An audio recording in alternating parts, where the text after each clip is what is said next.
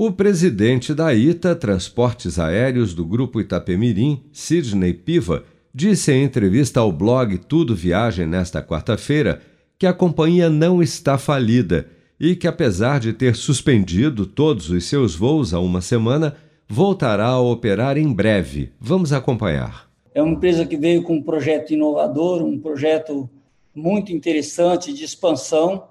e ela suspendeu momentaneamente as suas operações. Pretende voltar para o mercado com tranquilidade, ela vai voltar com, para o mercado. E o motivo da, da, da, paralisação, que foi um pouco repentina, foi porque a Itapemirim ela tem todo o serviço que ela presta nos aeroportos. Nós optamos no lançamento da companhia, até a estabilidade dela, em terceirização nós fizemos a terceirização de todos os aeroportos, desde a parte do check-in até a, parte operacional, que, que faz o translado dos aviões, a, a as, as acomodações. Então, na sexta-feira, houve é, uma tratativa e, e uma dificuldade de atendimento dos terceirizados, onde a, a, os terceirizados colocaram uma condição para que a Itapemirim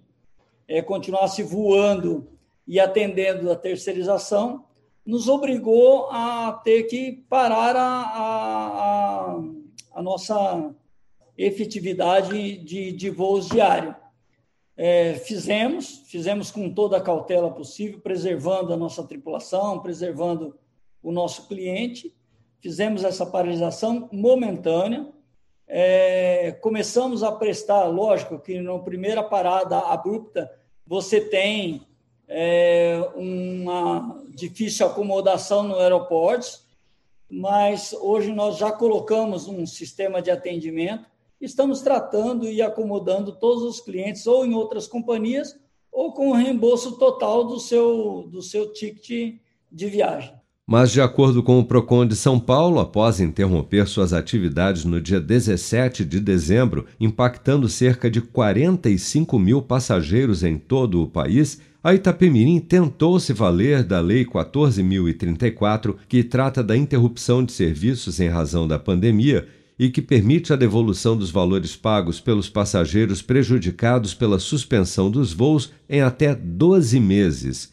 Mas, segundo o diretor executivo do PROCON de São Paulo, Fernando Capês, a suspensão dos voos da ITA não se equipara à situação prevista na lei e qualquer atitude da companhia que não seja devolver os valores ou realocar os passageiros imediatamente não será aceita, podendo levar a empresa aérea a responder administrativa, civil e criminalmente pela suspensão repentina de suas operações. Ainda de acordo com o Procon de São Paulo, a Itapemirim Transportes Aéreos informou que pretende retomar todos os seus voos a partir de 17 de fevereiro.